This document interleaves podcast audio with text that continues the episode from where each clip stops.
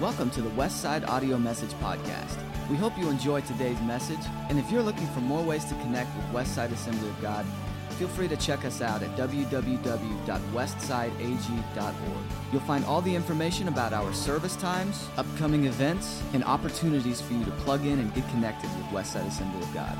Additionally, you'll find a complete online archive of all of the previous and current messages absolutely free of charge. We hope you are encouraged by this week's message, and thanks again for downloading the Westside Audio Message Podcast. The kingdom of heaven is like this A man sowed good seed in his field. One night, when everyone was asleep, an enemy came and sowed weeds among the wheat and went away.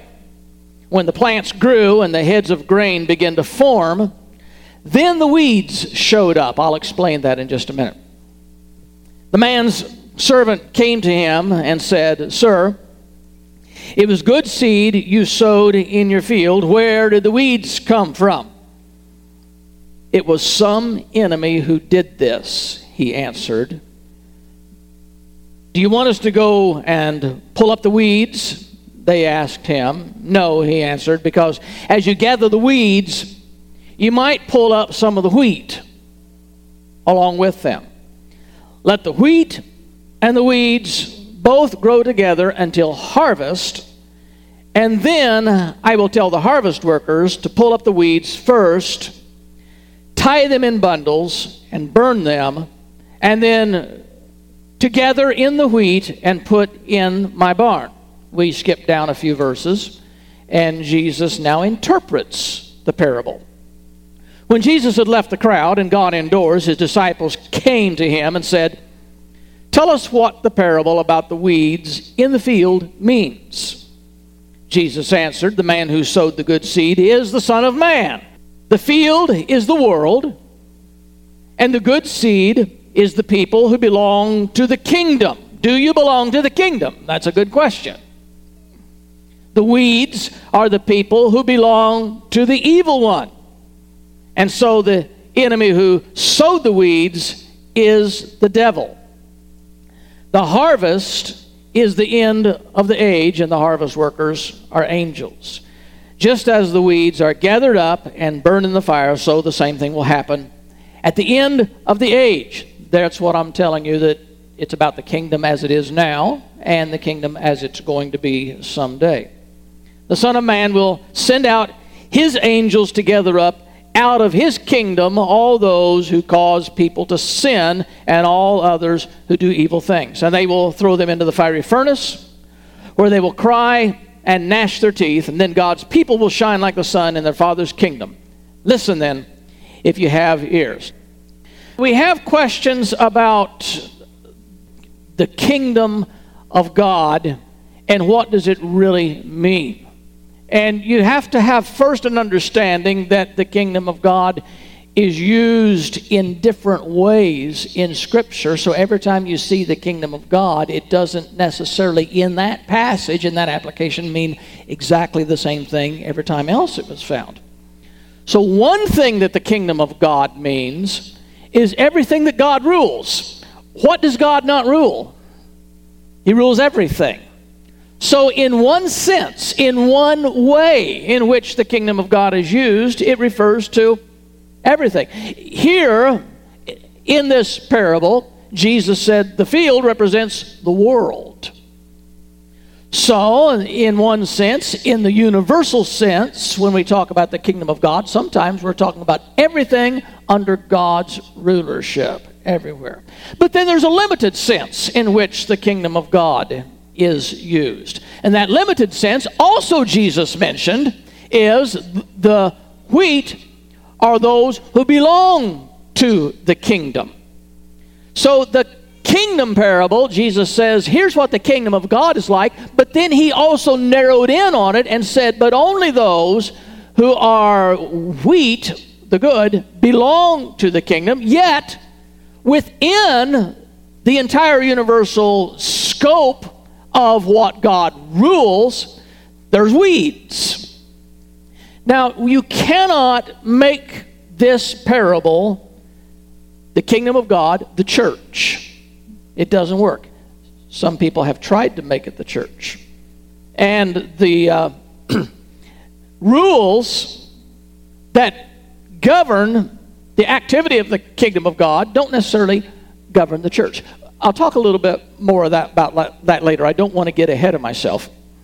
And in this parable, Jesus paints a picture of a man who has a field that he personally sowed with good seed. Now, when you're looking for grass seed, if you just want to sow your lawn, you want to buy probably a good quality grass seed that has a very minimum. It'll say on the label, it'll say on the ingredients uh, what is in there, and less than 1% of the kind of wild weed seeds that don't belong there, or a, a, small percentage that, if, if you choose to live with that, then you're getting a good quality seed. A cheap seed might have a lot of things in there you don't want in there, and so you sow it, and things come, come cropping up that you didn't intend to sow. So this man sowed his field. He was confident that the seed he put into the field was good seed, and his servants were shocked that whenever it started to come up, there was weeds among it. It was not like anything that they typically would expect from this farmer, and they come to him with their concerns. There's weeds in the field. We know you sowed good seed. How did this happen? And the farmer responds, An enemy of mine has done this. Now, there were Roman laws prohibiting people from infecting somebody else's field with weed seeds. It was a crime to do that. So when Jesus shared this parable in this culture, they related to it. They understood how this could happen. Somehow, sometimes, perhaps did happen. Somebody could put, maliciously put weed seeds in somebody's field. It could be pranksters, because pranksters love to do destructive things like that. It could be an enemy with an axe to grind, somebody who wants to get back at this farmer for a totally different issue, and they're deciding, I'll get him, I'll sneak into his field, and I'll sow weeds. That'll teach him. So there's, there's reasons, motivations why somebody unscrupulously may have done this, but the fact remains it could happen, and laws said if you're caught, then there's trouble. This is illegal to do that. They understood this whole story because it was real, it was applicable to them. The first point I want to make is the kingdom of God now. And I'm going to marry these two concepts together the kingdom of God now the kingdom of God future, and also the, the three characters in here. So I'm going to blend them all together so I can have my own uh, homogenized outline. Uh, the kingdom of God now. Wheat and tares, right now in the kingdom of God, share the same field. Uh, and understanding what the kingdom of God is helps us to understand this concept. In the sense that we, the church, are not the kingdom of God, but we're a part of the kingdom of God in a limited sense because we are children of the kingdom. But in a broader sense, we're also part of the kingdom, but not exclusive. Because everything that God rules over, we're a part of. So, we're not just limiting this to the church because we're only a part of the kingdom. Now, sometimes we have unrealistic expectations in God's kingdom. That's where we begin to get troubles. What do we expect God to do? How convenient do we want our lives to be in living for Him? We don't understand the differences between the two aspects of the kingdom. So sometimes when we begin to think of the church as really being represented in these kingdom parables, then we get this wild idea that what we need to do is we need to weed out the weeds in the church. Or we need not weed out the weeds in the church. Well, if, if we follow the parable, the landowners, uh, the, the, the servant said, let's, let's do it. Let's weed out the weeds. And the landowner said, don't do that. I don't like the destruction that'll take place. So, do you deal with weeds in the church or not? You, you won't find your answer from this parable.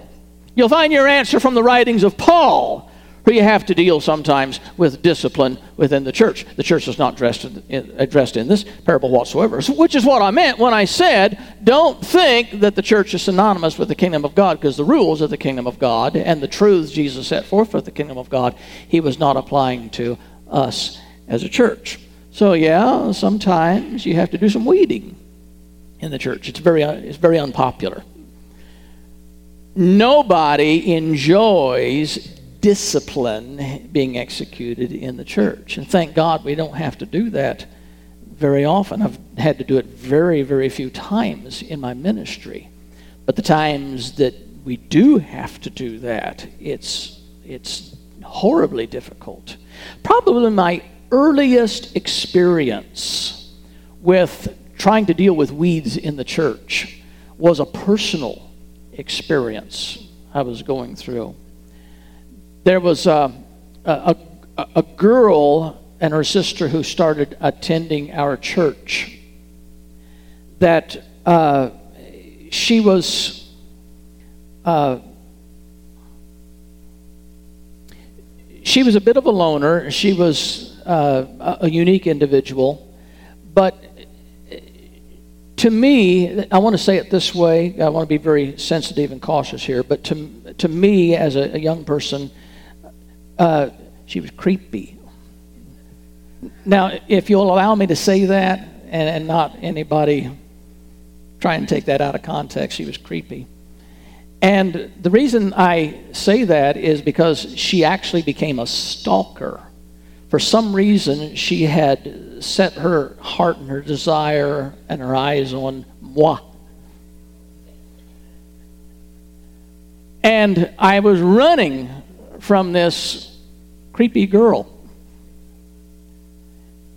And she was running metaphorically to catch me. And she became frustrated because I was not reciprocating with uh, her desires for my attention. So she wrote a, a letter, uh, wrote a note or something, wrote, and, and began to pass this around to whoever would give her the time of day, and not many did.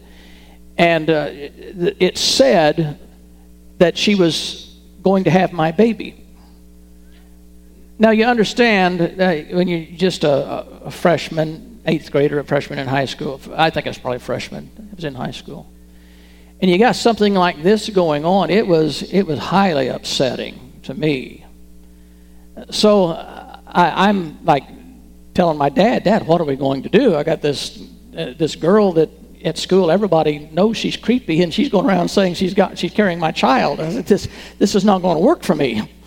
You know this. Uh, I I really don't want to have to go to school and combat this. I sure don't want to go to church and have to deal with this there. Well, you know, they were forced to have to deal with this. And essentially, they got together, and, and the bottom line is they asked the girl not to come back to church. They felt they were doing that to somewhat protect my character, my reputation, my integrity.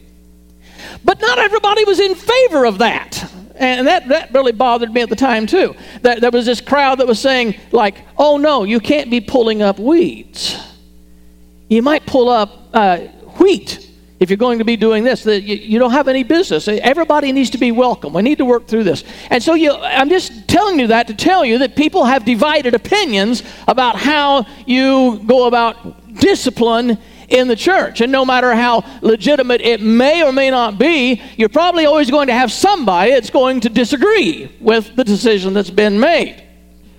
Now, in the kingdom of God, which is not the church, we're talking about this, this whole thing that, that, that God rules, there are weeds and there is wheat. Now, you're going to have to come to a decision today about what you are. Are you wheat or are you weeds? That's, that's a, a question that's going to continue to demand an answer from you throughout this sermon, if not for the rest of the day and the rest of the week. I don't know. Until you finally answer this and make peace with your own self. And the fact of the matter is, these unrealistic expectations of the kingdom is should we put our efforts into trying to purify God's kingdom? Once again, our mind probably goes back to the church. Should we put our efforts into making the church where just perfect people come? No, uh, not at all. We, the church is more of a hospital than it is a gathering of perfect believers. We've got the sick, we've got the wounded, we've got the imperfect, and that's why we're here. But as long as we are all still trying to go the same direction and still trying to yield our hearts and our minds and our lives to Jesus Christ, we, there's a lot we have to put up with. Now let's take it outside of the realm of the church and let's go into the broader kingdom of God as Jesus is trying to give us a, a lesson about the entire uh, uh, widened scope of the kingdom of God. Jesus claimed to be the way and the truth and the life. When he says this, you understand these are exclusive attributes. Because I will draw your attention to the fact that he, Jesus did not say, Now there's many ways to God, and I'm one way you can get there.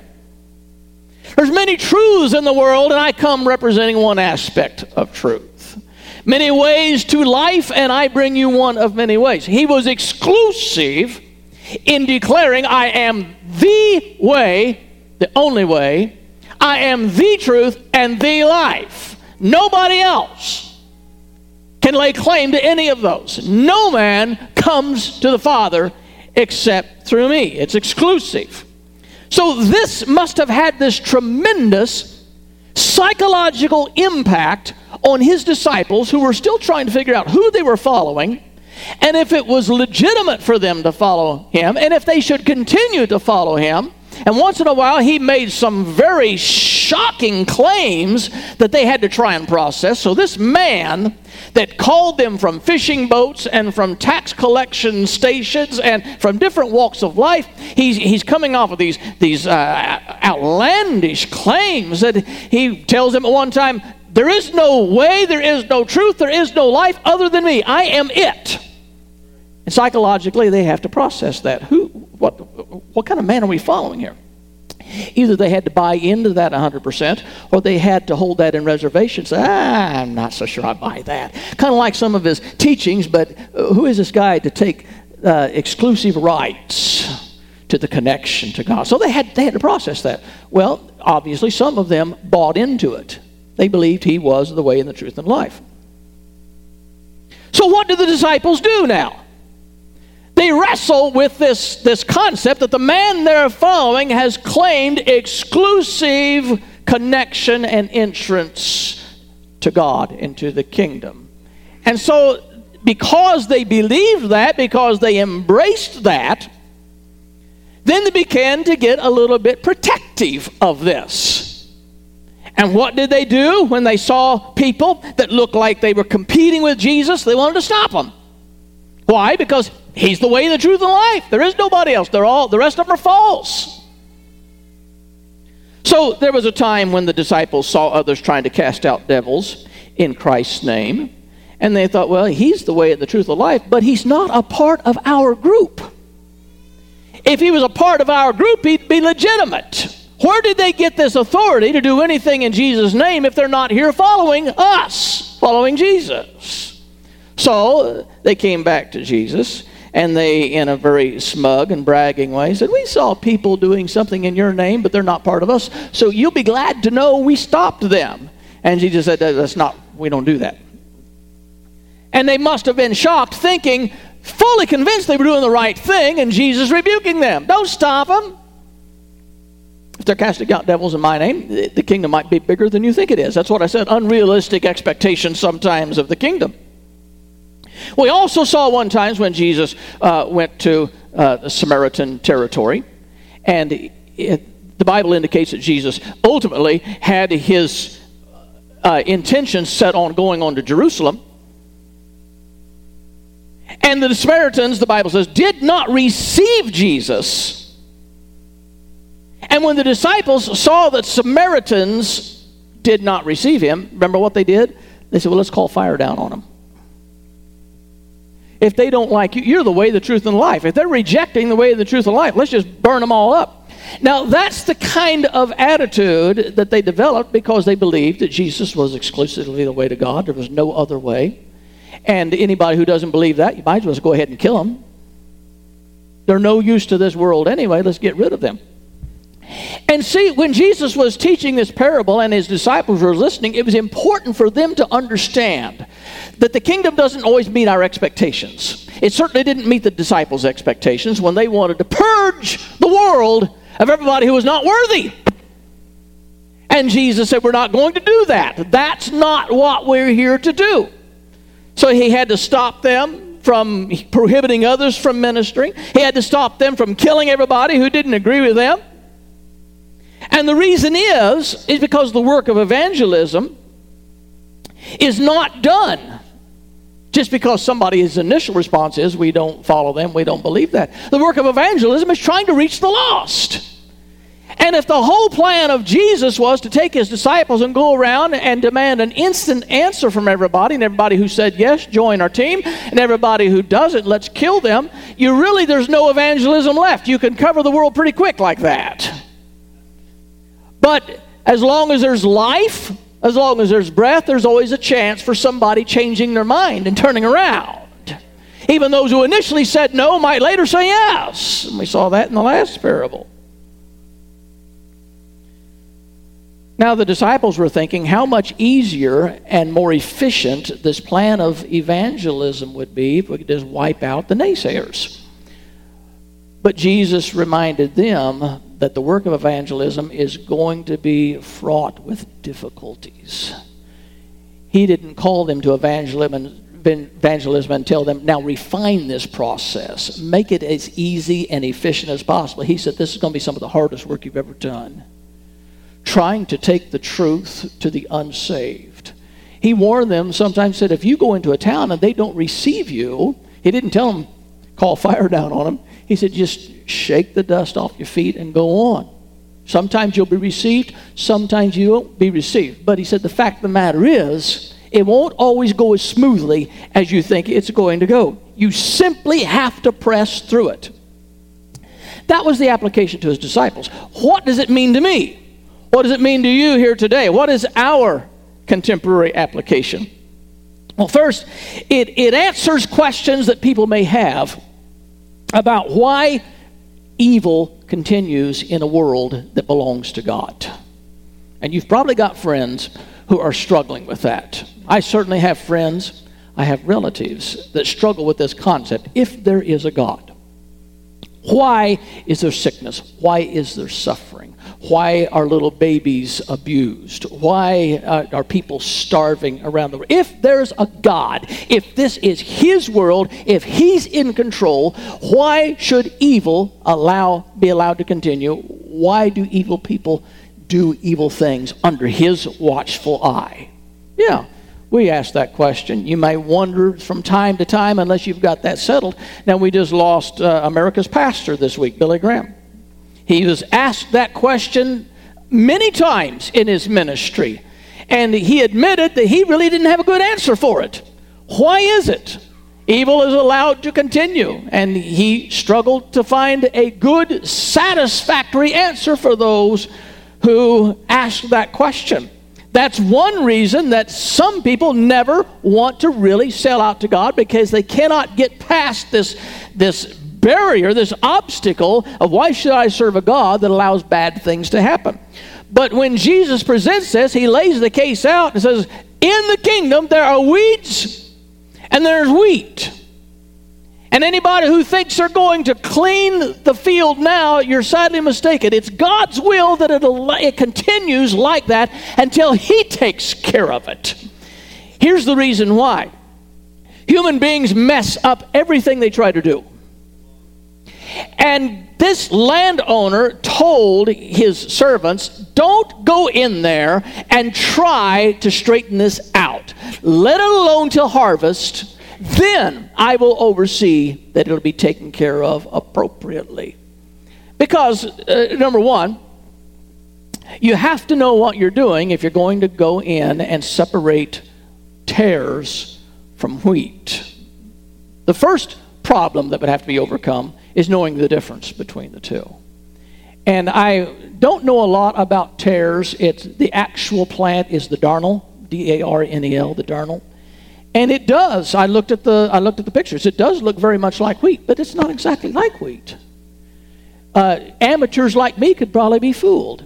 I'm not an expert on the difference between darnel and wheat. So if some wheat farmer hired me and told me go out there and cleanse my field of all the darnel you find, I would cost him his business. I don't know the difference that good. Experts would know the business, uh, know the difference, but amateurs wouldn't, so I'd make a mess of it. Number two, the root system was so tightly entwined that when you went to pull weeds, you would uproot a lot of wheat. And so the farmer decided the best thing is don't go in and damage the wheat field trying to fix this now. I will fix it later. Well, you know, there's certain risks in allowing this to go on. The darnel is poisonous. When it finally it fruits out, the head comes into bloom, then it turns black and it becomes very obvious at that point what the wheat is and what the tares are, what the weeds are. So you you get a better uh, uh, perspective of what you're working with. Don't pull anything except what has a blackened seed head on it. That solves that problem. Next, if you pull the wheat up, it's harvest time anyway. What did it matter? All you're going to do is pull everything and sort out the good from the bad. So there's wisdom and logic in doing this the way the farmer wanted it done. In the application, of course, is we're living in a world that God allows weeds to be here. He's not saying it's the church's business to go pull the weeds in the world. He's saying that we just have to live with certain conditions here that He's not going to trust us with our lack of skills to change the situation. He said, just live with it. I will take care of it later. Second, in our application is we should not be the sole arbiters of who is worthy to occupy the field. Therefore, because we don't have the skills to purge the field, we just have to leave it alone. Point number two the wicked are going to be judged for what they have done. Nobody's getting away with anything. Those who say, Why is it that God allows evil to continue? That's not justice. And if it's not justice, I have a hard time believing in God because a God of justice would never allow this to happen. Well, obviously, I, I feel just as frustrated as you do when innocent children are, are abused, kidnapped, murdered, whatever. I mean, that's just one thing that gets to me. Like, uh, I, I can't stand the thought of this. It's like, where is my, my cape and my leotards? I want to go rescue. I wish I had these superpowers to rescue children from these wicked people that would do such things. But I can't do that. I don't have that power. I don't have the authority. And people wonder if God allows this to happen. Is there really a God? Maybe there is no God. Maybe, maybe this world's just going on on an evolutionary track. And it's just survival of the fittest and uh, beast eating beast. Doesn't make sense that there's a God up there who is really, truly guarding and watching over things, yet he allows. Is he watching this child being abducted? Is he allowing this? What kind of God is that? We have to be content with the fact nobody is getting away with anything. Every person, every wicked person, uh, no matter what they've done in their life, no matter how heinous, every wicked person is going to be judged by God. And the judgment was very briefly described in this parable as Jesus interpreted. It's going to be the wheat separated from the tares, the tares cast into the fire, destroyed. So there's going to come a reckoning day for every one of them. Yeah, but what about the suffering right here and now? That's the part we have to be able to trust God. That when it's all said and done, it's going to be just and it's going to be fair. Those who maybe have suffered now are going to have a reward later on that'll be far beyond, far beyond any suffering. It's not just going to even out, it's going to be more than when God takes care of it. Paul had something to say about this. Uh, the wicked not being immediately judged. But we know that wicked, wicked people need redeeming. Some notoriously wicked people have been rescued and redeemed for the work of the kingdom of God. What if they had been aborted immediately because of their wickedness? Paul wrote in the sixth chapter of 1 Corinthians, he said, Do you not know that wrongdoers will not inherit the kingdom of God? Don't be deceived. And we've got a list here. I want you to listen carefully to the list. It's not a comprehensive list, it's an exemplary list. It just gives you an example of the kind of people that will not inherit the kingdom. Neither the sexually immoral, nor the idolaters, nor adulterers nor men who have sex with men, and by implication, women who have sex with women, nor thieves, nor the greedy, nor the drunkards, nor slanderers, nor swindlers will inherit the kingdom of God. Friends, it doesn't get any more clear than that. There's certain things that we do that you will not inherit the kingdom of God as long as you do those things. You can't get saved and continue to do that. It's your actions that will be judged. And even Paul himself, well, let me finish reading this. And Paul says eh, they won't, they won't inherit the kingdom of God. And he said, and that is, here's the slam dunk, that is what some of you were. But you were washed you were sanctified. You were justified in the name of the Lord Jesus Christ by the Spirit of God. So, sitting in that Corinthian congregation were the people who used to be just like that. And Paul reminds them, You were there one time. But God redeemed you. And that's what it's all about is redeeming those who are so hopelessly lost, so hard, so calloused, so evil, so wicked. And, and Paul was formerly he, he himself was a radical Pharisee. He was bent on destroying the movement Jesus had started. And he even gloated. Can you imagine the hard heart of this man as he watched Stephen being stoned to death? The Bible says he was consenting unto his death as they laid their coats at Saul's feet. And he thought, good enough for this guy, dirty, filthy follower of Christ and he was redeemed. And Paul realized what he used to be. He said, I was a blasphemer. I was injurious. I didn't know what I was doing, but God forgave him. That's the reason we have to wait let God take care of this. Because everybody has a potential of being redeemed, no matter how bad they are. In God's wisdom, He allows the tares to continue to grow just in case there's a conversion of somebody who once opposed him. For those who are wicked to the end, who never make a change, who never have a transformation in their life, they will stand before God and they will give an account for their behavior. And not one wicked tare in the wheat field will escape the sweep of God's judgment. The day's coming, but it's not here yet. Our duty is not to execute judgment. And our duty is not even to pray that Judgment Day hurries up and comes. Our duty is to survive and also to win others. Those even who are battling against the kingdom, our goal is to win them. Now, Facebook is a window into people's hearts and souls. How many of you know that? How many of you have come to realize you learned things about people you would have never known had it not been for Facebook? I'm shocked at how many people in my friend group uh, talk about hurting those who hurt us.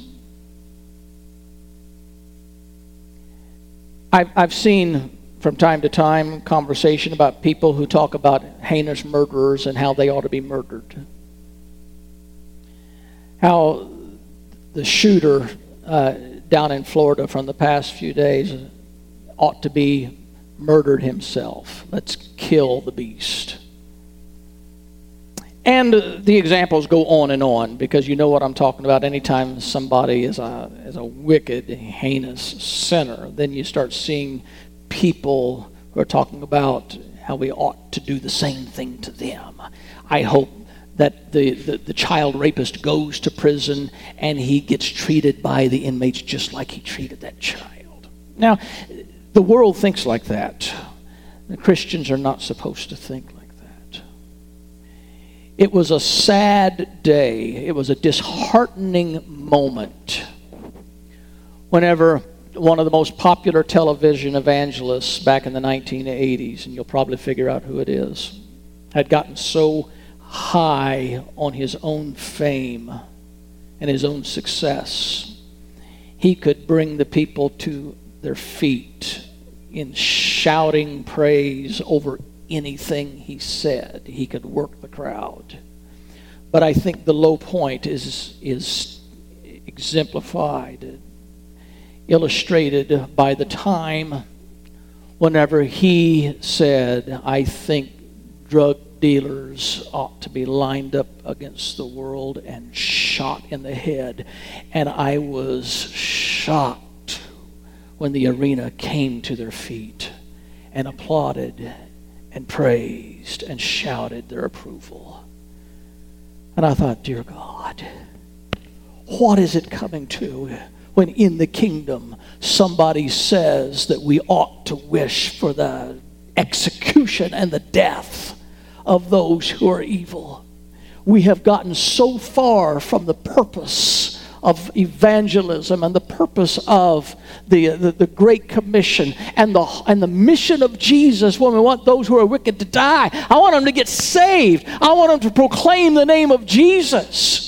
I see people on, on TV and I, uh, on videos and in the news, and, and, and they, are, they are wicked, wicked people and they upset me by the things they believe and the things they say. But rarely do I ever see somebody like that that I don't think if I could just reach them for Jesus, if I could just get them uh, in a relationship with God where their thinking is turned around and they get a biblical worldview instead of what they've got. What a testimony that would be to hear this mouth that is spewing venom and wickedness now suddenly singing the praises of Jesus Christ. That's what I think It's not about killing people, it's about converting people. It's our job to keep it Christ centered. The final point is this the righteous are going to be rewarded. And there's this little short phrase at the end of Jesus interpreting this that is a it's, a very interesting wording having said that the wheat and the tares are going to be gathered in, the tares are going to be separated out, and they're going to be burned.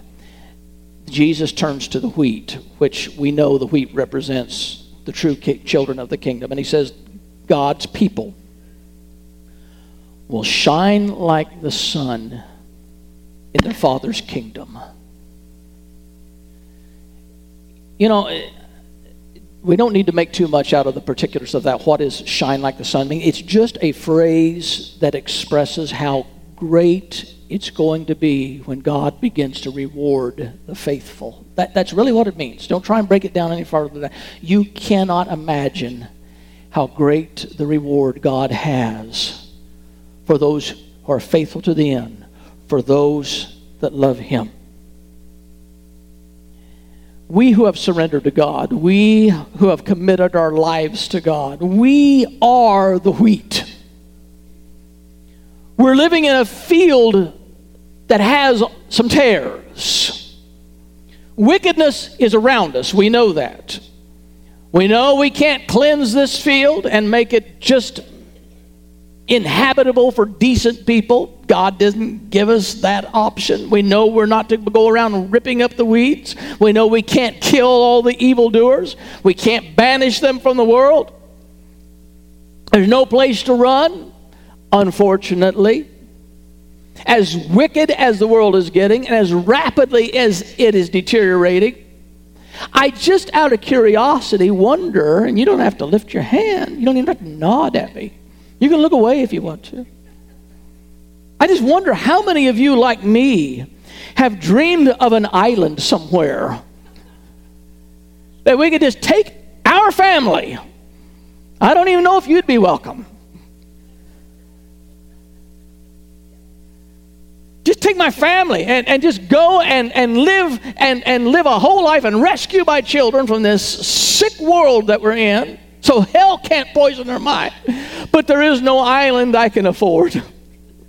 There is no way to run. I'm stuck in this world. I am a wheat in the middle of a field that's got a lot of tares around it. I'm not always happy with that. But god said that's the way it's got to be. You can't just have your own little wheat field. It's not going to work that way.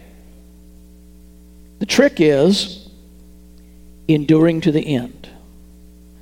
The enemy sows the weeds among the wheat. Why? He hopes to destroy the wheat field. He hopes to ruin the harvest. You know why the weeds are around us? Because the enemy hopes to ruin you. He hopes that even careless, ambitious people will come along and try and tear the, wheat, the weeds up and in the process maybe take you along with it. The enemy has all kinds of evil desires and intentions of how to poison you, how to discourage you, how to get you plucked up. The enemy wants to ruin the wheat field. Now, understanding that, the wisdom of the landowner is you can survive. I want this to wait until the end, I will take care of it. I think by application, what we have to under, under, understand is no matter how difficult it is, God believes you can survive this. And as much as I want to take my family and run somewhere, God knows we can survive this. That's not going to happen. But it's going to take more than just wishing. It's going to take really putting your mind to training your children the way that they need to be trained. God will always have a people there's nothing the enemy can do that will ruin his wheat field. He's going to have a harvest because he's in charge. This is God's field. He knows what the enemy has done. He knows why he has done it, but God determines, I will have a harvest. You're going to make it. You can't give up. You can't get discouraged. You have to survive the weed infestation. You have to be in this world, but you don't have to be of the world. And how many times have you heard that? The world we know has booked an express train to hell, and the enemy is giving away free tickets and recruiting passengers by the millions. You parents with young children, you know they're growing up in a messed up world. This world is so much more messed up than the world I grew up in, and I not, not the one that messed it up. I'm doing my best to hold the sanity here. But you don't have to let your children be poisoned by the world. You'd better get a plan right now of how you're going to equip your children to be able to stand for God and against all the lies hell is throwing at them. You can't farm that job out to your babysitter. You can't farm that job out to your daycare director. You can't farm that job out to the schools. It is your job to make sure your children make it to heaven. Who else is going to do it if you're not going to? Train them Teach them. Protect them against the fiery darts of hell. Tell them about heaven. Tell them about hell. Tell them about God. Tell them about Satan. Warn them about the lies and the propaganda that the world is pumping out before they hear it from the world. Tell them the truth of God. Tell them about the armor of God. As a matter of fact, get them some armor. Get them a helmet of salvation. Make sure they're going to wear it. Get them a sword of the Spirit. Make sure they carry it. Help them get a breastplate of righteousness. Equip your children. We have that at the bare minimum as our responsibility. Dress them for battle. We cannot afford to lose our kids to hell. Hell is on a campaign to win every one of them and ruin them and poison them and getting them to think backward from everything that is true and righteous and biblical, and you cannot afford to give up that battle. You cannot afford to concede. You cannot afford to sacrifice your children. You must commit that this family is going to make it. You have to have that Joshua spirit. As for me and my family, we're going to serve the Lord. Now, you do whatever you think you've got to do, Joshua said, but as for me and mine, we're committed to serving God. And there is a reward waiting for those who endure to the end. God's people shine like the sun in God's kingdom. I don't want to be a weed. It's miserable enough being a wheat with a few weeds around us, but I sure don't want to be a weed. And I guess the question is when it comes to the end, when you stand before God, have you been a child of the kingdom or not? Would you bow your heads?